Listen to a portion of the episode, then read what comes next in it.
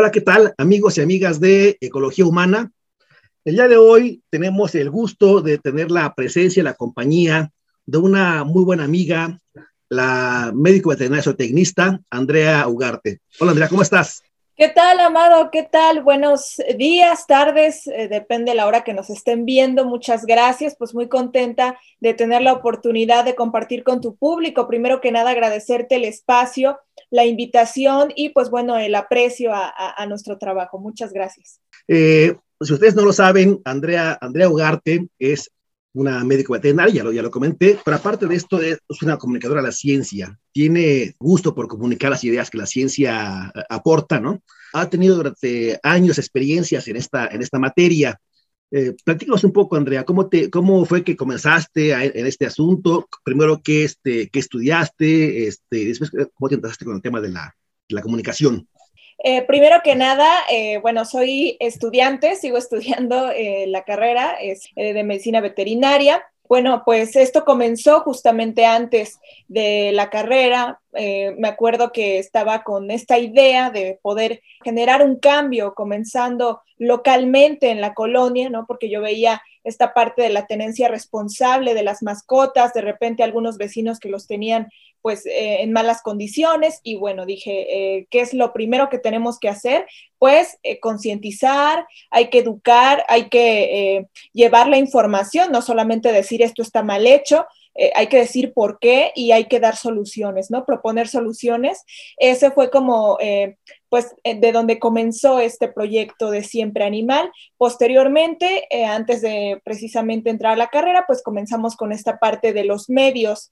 Empezamos a pues a crear espacios en medios digitales, comenzamos con radio por internet, después fue televisión por internet y pues bueno, esto les estoy hablando desde 2016 que comenzamos ya con este proyecto, con la radio y bueno, fuimos adquiriendo experiencia y digo, hablo en plural porque eh, afortunadamente hemos contado con el apoyo de muchas personas que han sido parte de este proyecto y pues bueno, fuimos impulsando, ¿no? Con, con, esta parte de los medios y el apoyo que por supuesto también nos brindaban las personas que asistían a eventos, porque también organizamos eventos presenciales, de jornadas de limpieza en el parque, eh, dábamos una explicación de por qué era importante tener nuestros espacios limpios, ¿no? Esta parte de levantar las heces de las mascotas cuando las estamos paseando, qué puede pasar si no las levantamos, los problemas también de salud pública, en fin, fuimos como escalando, ¿no? Hablando desde eh, mascotas y, un medio muy local,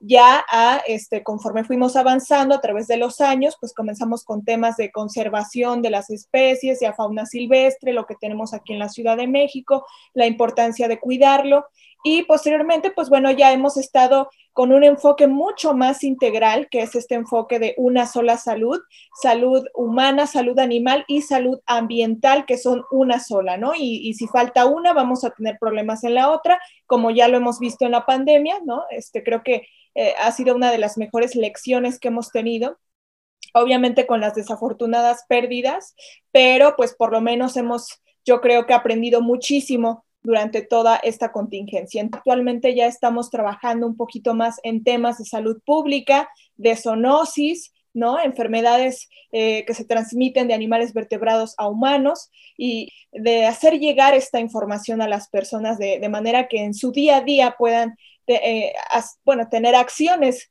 que contribuyan a la solución evidentemente has tenido toda una, una, trayectoria y una, como dices tú, una evolución en este proceso de la comunicación. En estos años que has tenido de experiencia, ¿cuáles han sido tus retos, cuáles han sido tus dificultades para poder comunicar estos contenidos? Bueno, la verdad es que ha sido un reto muy importante eh, que la gente realmente lo vea como, no como una alternativa a esta parte de la educación ambiental y de la tenencia responsable, cultura de bienestar animal, que no lo vean como una alternativa, sino como una necesidad, algo que realmente nos compete a todos, que va a tener repercusiones en un futuro no muy lejano. Entonces, esta parte de generar la necesidad de saber más, esto siempre es muy, muy complicado porque normalmente, bueno, no, no por hacer menos el trabajo de otras personas que, que, obviamente se dedican a esta parte del entretenimiento, pero muchas veces es cierto que la gente a veces prefiere mucho más cierto tipo de contenidos, eh, pues de entretenimiento, digo, no es malo, qué bueno que, que, todos en el estrés del día a día queremos ver de repente algo que nos entretenga, pero se está dejando la ciencia a veces, muchas veces a un lado, y, y esto no es culpa tampoco totalmente de la, de la sociedad, sino que a lo mejor tenemos que eh, implementar nuevas estrategias para comunicar de forma que le interese a la gente, que lo entienda, porque también es cierto que si no lo comprenden, si estamos utilizando un lenguaje muy técnico, no le va a prestar atención, no le va a parecer relevante. Entonces, todo esto es un efecto en cadena. Yo creo que lo principal es generar esta necesidad de aprender, hambre de conocimiento, ¿no? Que, que, deberíamos de generar desde que somos muy pequeños, esta parte de no ver la, la escuela, las materias como como una obligación, sino como, como tener esta sed de aprendizaje. Y esto sucede eh, de igual manera en estos temas de la ciencia, del bienestar animal. Eh, muchas veces pues solamente es esto de los perritos que son tiernos, bonitos, ¿no? Pero hay cosas muy importantes que tenemos que explicar respecto a los animales, la tendencia responsable. Entonces, eh, aparte de esto, la ciencia, la salud en general, es, es un reto realmente poder eh, transmitirle a la gente la importancia de saber de estos temas y explicarlo de manera que lo entiendan. Entonces, número uno, yo creo que ese sería un reto muy importante. Y número dos, yo creo que la constancia. Es importante ser constantes. Yo recuerdo cuando comenzamos en Siempre Animal, el primer año, incluso el segundo año, no teníamos tanto alcance, te lo juro, a veces era que en redes sociales una publicación tenía un like o dos y era la familia, ¿no? o sea, o compartía la familia, pero no eran eh, las por lo menos la familia. Por lo menos, claro. Y el apoyo es muy importante, es muy bonito que tu familia confíe en tu trabajo. Yo creo que es como de las primeras cosas que, eh, que te impulsan, ¿no? Pero tienes que ser consciente de que este es un trabajo de mucho tiempo hay gente que lo logra antes, que tiene muy buen alcance su contenido y eso también es muy bueno. Hay gente que tiene mucho carisma para esto, pero también tiene que ver mucho con seguir intentando, ese ensayo y error. El punto es buscarle, buscarle la manera de llegar a la gente con estos temas. Entonces, pues es el, el mensaje que me gustaría aprovechar para, para dar, que, no, que es importante la constancia en la comunicación científica y en en todos los proyectos que emprenda uno en la vida, la constancia, confiar en tu trabajo, tú eres tu fan número uno, este, y, tienes que continuar así, ¿no? Siendo tu, tu fan número uno y confiando eh, mucho en tu trabajo, porque en el momento que menos lo, lo, esperes, y es lo que afortunadamente, y estoy muy orgullosa de decirlo, pasó en Siempre Animal, recuerdo fue el tercer, cuarto año del, del proyecto, y bueno, ya comenzamos hasta apenas a tener buen, este, buen público, ¿no? Ya empezaban a, a, querer participar personas en el proyecto, en los eventos, en los programas. Entonces, de verdad, yo creo que la constancia, la paciencia, realmente, bueno, creo, estoy segura, vale la pena y lo hemos visto en el proyecto.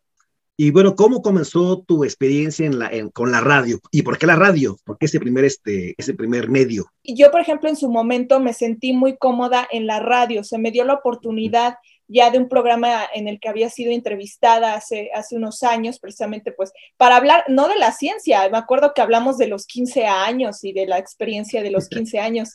y en esa radio, eh, eh, después ya cuando eh, pues, unos años después me, dijeron que había una oportunidad, un espacio, porque les había gustado pues cómo, cómo hablé en el programa, porque vieron que tenía yo interés por hablar. Entonces yo ya tenía el proyecto, entonces dije, bueno, es la oportunidad, ¿no? Yo no estudié comunicación, no locución, nada de esto. La verdad es que todo fue sobre la marcha, sobre la marcha. Recuerdo que estaba bien nerviosa en el programa piloto pero dije, bueno, pues va, o sea, si esta es una oportunidad para difundir el programa, lo voy a aprovechar. Y pues bueno, me brindaron ese espacio, fue en Vive Radio México, eh, la, primera, la primera radiodifusora, este, en, donde, en donde me dieron la oportunidad. Y ahí estuve. ¿Ya como siempre animal o fue otro, otro programa? Ya como siempre animal. Porque ah, yo sí dije, bueno, me ofrecen un espacio de qué podrá hacer, dije, pues, ¿por qué no del proyecto, no? He notado el cambio, pero bueno, o sea, es lo que te digo tienes que confiar en tu trabajo. A lo mejor no comencé de la mejor manera en la radio, pero fui aprendiendo sobre la marcha, fui mejorando, simplemente es confiar en el trabajo que uno, que uno hace. Y bueno, se dio la oportunidad, comenzamos, me enamoré de la radio porque esa es otra cosa, tiene que gustarte mucho el medio en el que te estás desenvolviendo para que lo hagas muy bien. La verdad, me, enamoré de la radio, es... es eh, digo, ahorita ya se está un poquito pasando de moda, ¿no? Con los podcasts y todo eso que viene siendo parecido, pero no, la radio es un medio increíble y, me acuerdo que era muy bonito poder acompañar a la gente con los programas de ciencia. Ya después, pues los programas lo fueron haciendo los invitados. Es muy, muy grato conocerte, dar la oportunidad de conocer mejor a la gente, de pues relacionarte mejor. Entonces, pues así fueron los inicios de Siempre Animal. Desde ahí fue un arranque importante, ya después en TV Digital, en, en, en Orbe Network. ¿Y por qué decidiste pasar de la radio a la televisión en línea? Ah, pues fíjate que fue otra oportunidad, fue otra oportunidad, este, ya llevaba ratito en radio y me dijeron, oye, ¿no te gustaría tener un programa de TV digital que pues era a través de Facebook, transmisiones en vivo, como lo que hacemos en la página de Siempre Animal, pero como en aquel momento no teníamos todavía tantos seguidores en la página, eh, pues dije, bueno, vamos a probar con, con, en la página, transmitir en la página del medio y así fue como fue creciendo la, página propia de Siempre Animal hasta que decidimos eh, ya comenzar a hacer nuestros foros virtuales a través de Facebook Siempre Animal. Entonces, bueno, todo han sido oportunidades que, que pues uno tiene que tomar esta decisión, ¿no? Si bien yo no tomé cursos y eso, uno tiene que decir, bueno, lo voy a, lo voy a probar, voy a probar cómo me siento, cómo, cómo va el trabajo, cómo responde la gente ante los programas que hago, este, pero sobre todo confiar en, en mi trabajo y así se fue dando. Después vino un, un, momento crítico para toda la humanidad, ¿no? Hace dos años, con la pandemia. La pandemia brindó tanto, obviamente, muchos problemas, muchos, muchos problemas graves para la humanidad, pero también oportunidades, ¿no? Mucha comunicación en línea, muchos este, espacios que se abrieron para ir informando, etcétera. Y este, yo creo que ese fue un, un momento como para poder aprovechar es, estas oportunidades, ¿no? ¿Cómo te fue en ese momento de la pandemia, en la parte de la comunicación, evidentemente? Bueno, este, para ese momento ya estábamos eh, planeando dar como un siguiente paso en el proyecto, pues pensamos en, en, ya comenzar con estos foros virtuales, pero bueno, la pandemia fue como, ya no podíamos ir a cabina, a estos espacios, entonces tuvimos que adaptarnos a la situación, que esa es otra cosa muy importante, eh, no solamente en un proyecto de comunicación, en, en la vida. Hay que tratar de adaptarse y mejorar y ver estrategias para continuar tus proyectos, no, no simplemente decir, bueno, queda en stand-by hasta que se pueda, ¿no? O sea, tratas de adaptarte porque le tienes que dar esta constancia de lo que platicábamos a tu trabajo. Entonces, pues pensamos y bueno, fue la mejor opción continuar con los foros virtuales. Eh, así fue como comenzamos, los grabábamos, de repente hacíamos en vivo, entonces pues la información seguía difundiéndose, ¿no? ¿Y qué es lo que hicimos? Como nuestro principal tema ahorita es todo lo que tiene que ver con la salud pública, One Health, una sola salud, pues la pandemia fue como nuestro tema de conversación clave. Estuvimos desde que comenzó platicando acerca del virus, de la evolución del virus, de las mutaciones, de, las causas probables, de las teorías, en fin, estuvimos con mucha gente, con muchos especialistas, porque siempre procuramos que, los temas sean de la mano con especialistas, como ya hemos tenido el privilegio de entrevistarte a ti. Entonces, este, pues bueno, ahí en la página de YouTube de Siempre Animal Oficial, ahí tenemos desde que comenzamos con con esto de los foros virtuales, ustedes se darán cuenta de las fechas. Durante toda la pandemia estuvimos hablando, tratando de actualizar la información para la gente. Entonces, esto se trata de adaptarse. La pandemia simplemente fue una oportunidad para adaptarse.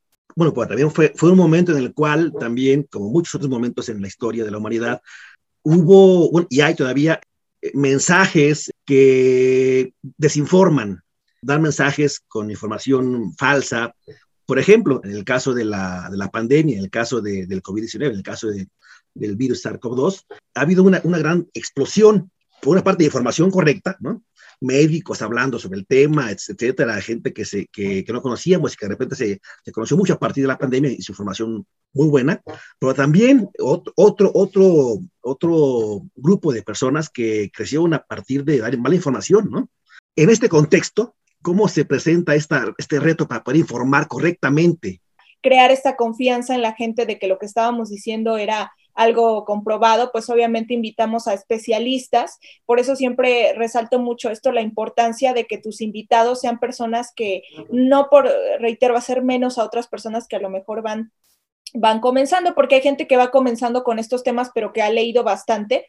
Eh, sin embargo, pues procuramos que sea gente que ha estado bien metida en el tema, que ha estado trabajando. Hemos entrevistado personas, eh, por ejemplo, el doctor César eh, López Camacho, ¿no? Que está trabajando ahí con las, en vacunas y todo esto en la Universidad de Inglaterra. Entonces, pues hemos estado tratando de entrevistar gente que a la gente también le dé confianza, especialistas que les den confianza, pero que sobre todo nos, nos conste que han estado trabajando en estos temas. Entonces es muy importante eh, esta parte de que tus invitados realmente sea gente que, sabe del tema.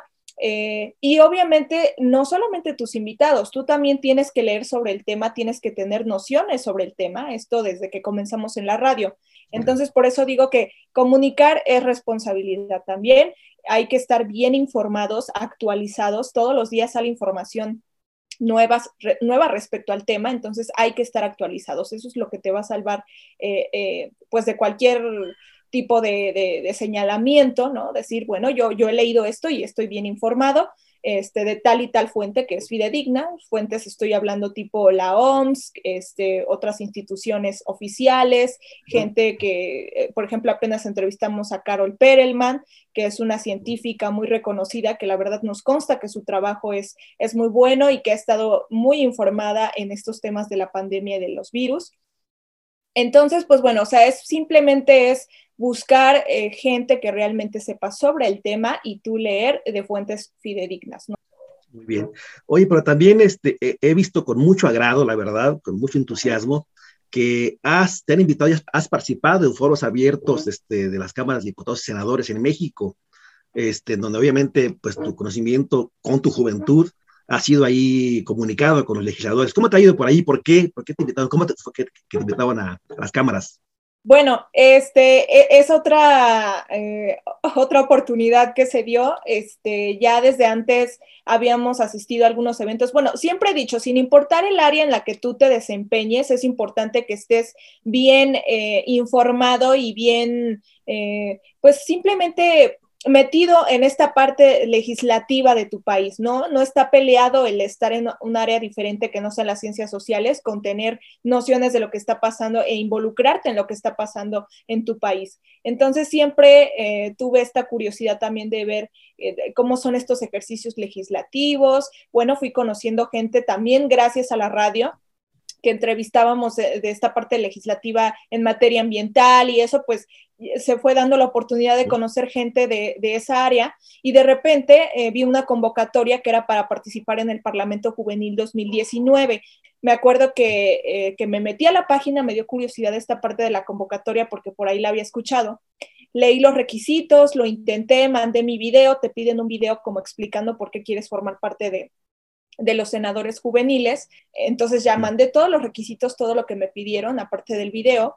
Y pues bueno, me llegó la noticia de que había sido aceptada, ¿no? Este, en esta convocatoria. Y bueno, ahí tuve la oportunidad de conocer a más personas que estaban trabajando en el ámbito ambiental desde el, desde el punto legislativo. Este, te vas haciendo de, contactos. Entre más lugares busques para poder eh, dar a conocer tu proyecto, más oportunidades tienes. Vas a encontrarte de todo, ¿no? Por eso te digo que no puedes tomarte personal la actitud de la gente ante tu trabajo porque vas a encontrar de todo, ¿no? Y te vas a decepcionar muchas veces y otras te vas a emocionar porque va a haber gente que confíe también. Entonces, pues en el ámbito legislativo así fue, eh, fuimos metiéndonos por este lado, por esta convocatoria y por eventos previos a los que ya habíamos asistido, también estuvimos ahí en la Asamblea Constituyente para, para ver lo de la Constitución de la Ciudad de México, estuvimos viendo lo del apartado de, en materia ambiental, de tenencia responsable, ¿no? Entonces, pues es, simplemente tener curiosidad y, estas ganas de dar a conocer tu proyecto sin importar, pues ahora sí que la respuesta de la gente.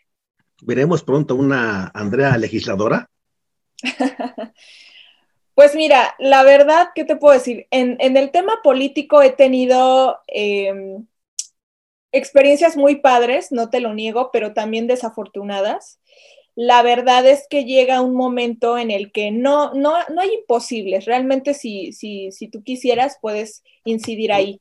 Pero sí, sí que es cierto que hay momentos que llega el tiempo en el que ya no puedes avanzar un poco más, ¿no? Porque eh, hay muchos intereses de por medio. Te puedo decir que, bueno, tú sabes que llega un momento en el que hay intereses de por medio que no te permiten avanzar más allá o simplemente en materia ambiental siempre ha pasado que es lo último que se ve, ¿no? Es como lo último que queda en agenda. De hecho, en el Parlamento Juvenil no fue diferente.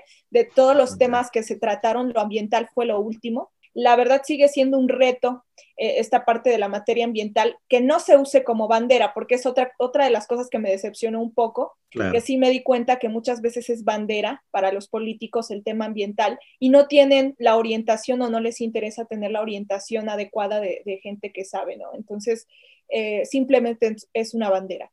Entonces, eh, bueno, son una de las decepciones que sí te puedes llevar en, esta, en este ámbito. Sin embargo, pues bueno, siempre hay la oportunidad de, incidir ahí. Muy bien, perfecto. Quisiera preguntarte de un tema que, si quieres dar tu opinión, que es seguramente muy valiosa, de un tema que fue últimamente polémico aquí en la Ciudad de México.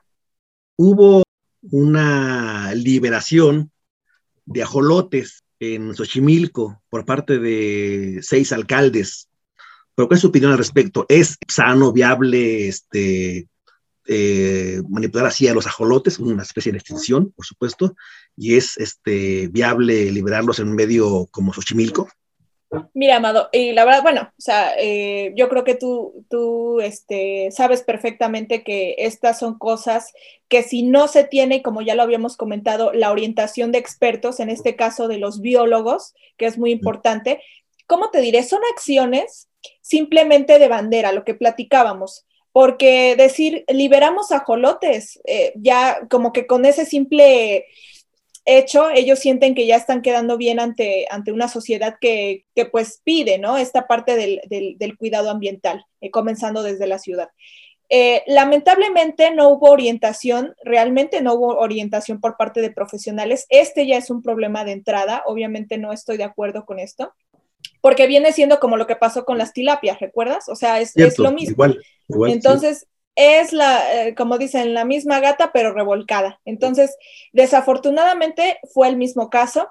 Eh, yo creo que este, este tipo de especies, y, por eso hago énfasis en que hace falta más informarse, es muy importante que, que se considere que pueden ser útiles, por ejemplo, para la investigación, ¿no? Darles un fin diferente que realmente pueda tener trascendencia. En Simvestap, por ejemplo, tuvimos la oportunidad de platicar ahí en Langevio con un especialista que nos habló acerca de la importancia del cuidado de los ajolotes, pero también la importancia de los mismos para la investigación y, por ejemplo, eh, las investigaciones que están haciendo en Simvestap en la biomedicina, que puede tener una, trascendencia importante. Esas son las aplicaciones que sí podría tener, es lo que valdría la pena, porque ahí lo que hacen es reproducirlos, los cuidan, no los maltratan como la gente piensa, realmente los tienen bien cuidados y es algo que puede, o sea, cumple dos funciones, como los acuarios o los zoológicos, los conservan y además están aportando a lo que es la biomedicina, ¿no? Porque sabemos que el ajolote tiene muchas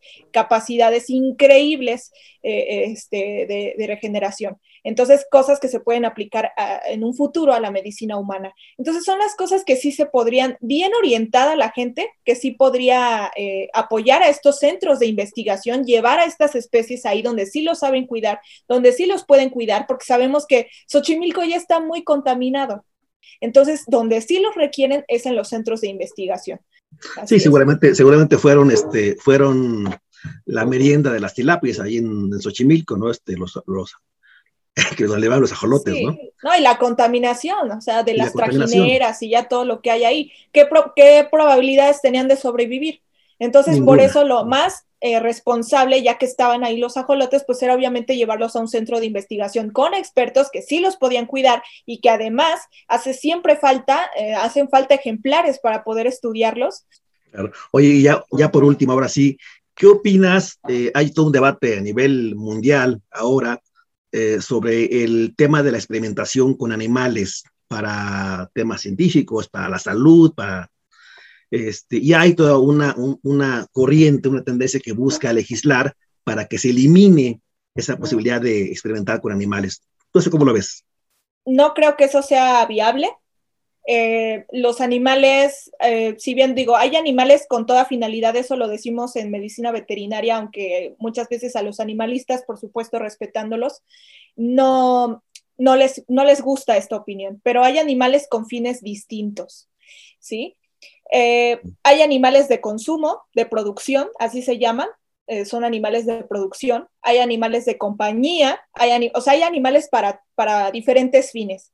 Ya en el ámbito del bienestar animal, o sea, ahí ya entran, por ejemplo, nosotros defendemos mucho lo que son las cinco libertades del bienestar animal, que no les falte comida, que no les falte agua, que no les falte lo necesario para que puedan vivir bien, ¿no?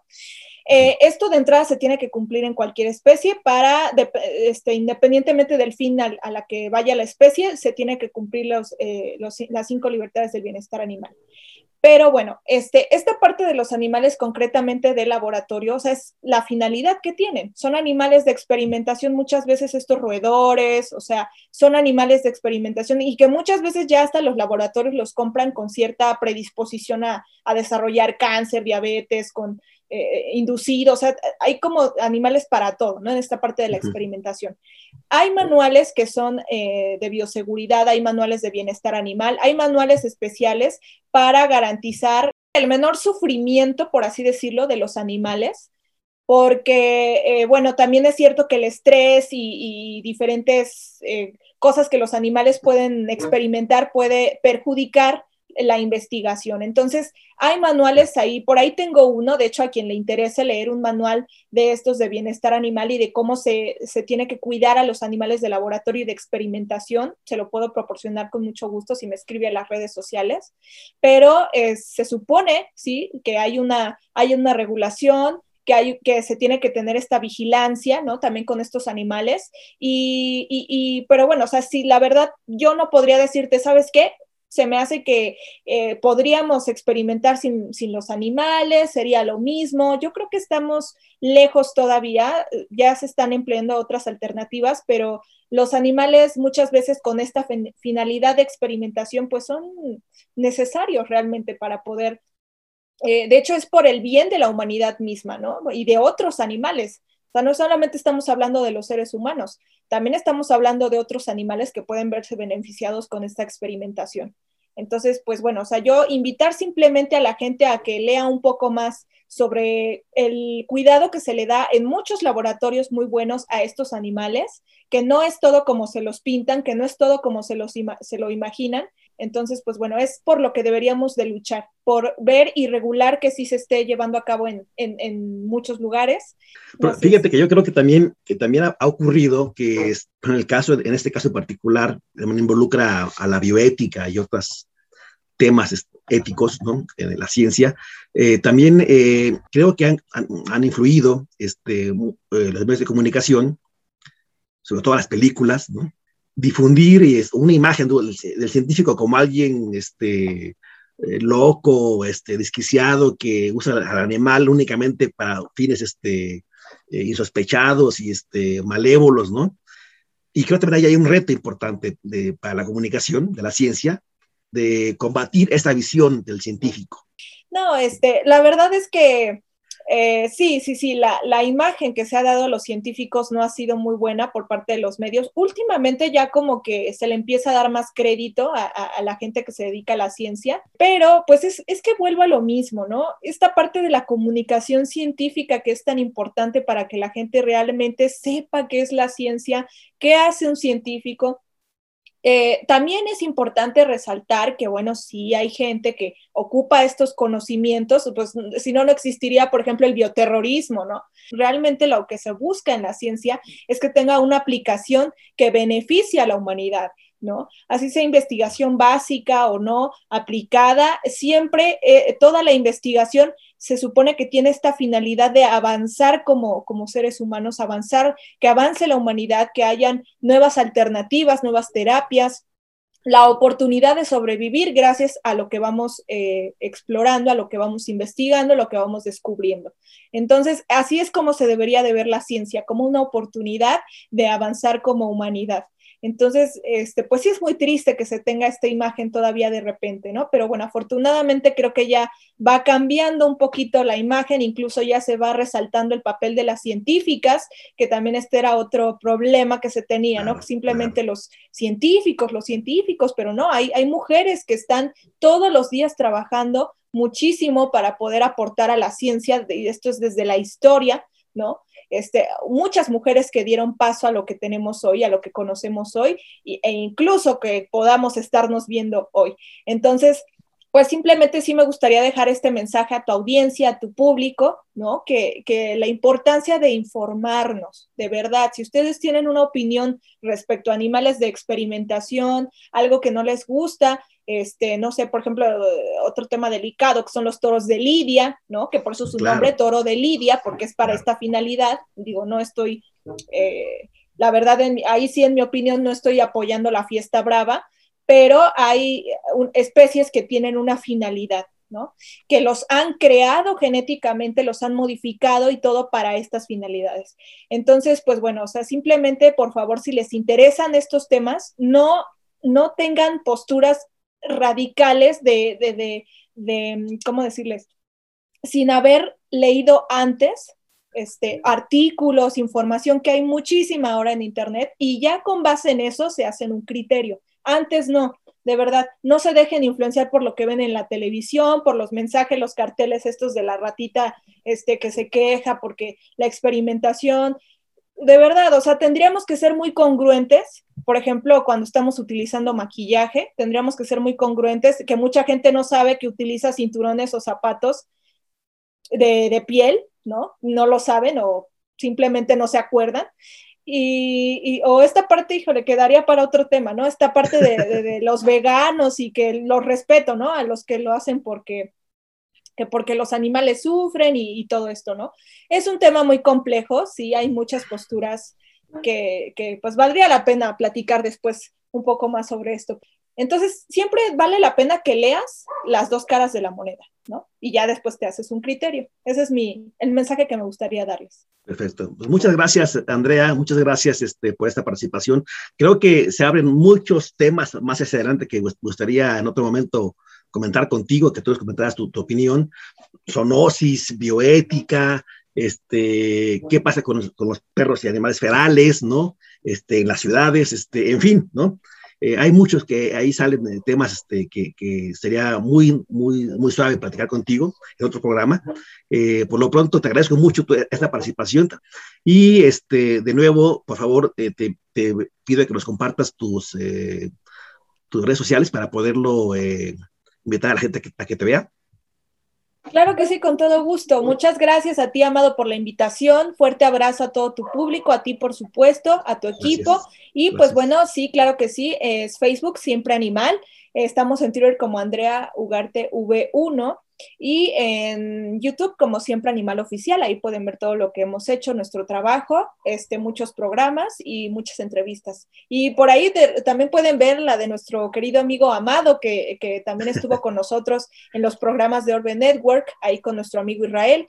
Este, fueron muy buenos programas, ahí los invito a que nos vean y que le den manita arriba y que lo compartan. Así que bueno, pues muchas gracias a ti, Amado, por el espacio fuerte abrazo a todo tu, público, síganse cuidando mucho y pues bueno, sí ya estaremos platicando de otros temas, como por ejemplo la resistencia antimicrobiana, que es otro tema que estamos ahorita agarrando mucho en Siempre Animal. Precisamente lo que queremos es que la gente sepa cómo, cómo es que influyen sus acciones del día a día con la resistencia eh, antimicrobiana. Entonces, bueno, ya hablaremos de, de eso en otro tema, pero bueno, los invitamos ahí a las redes sociales para que entren en contexto. Y bueno amigos y amigas de Ecología Humana, hasta aquí el video de hoy. Muchas gracias.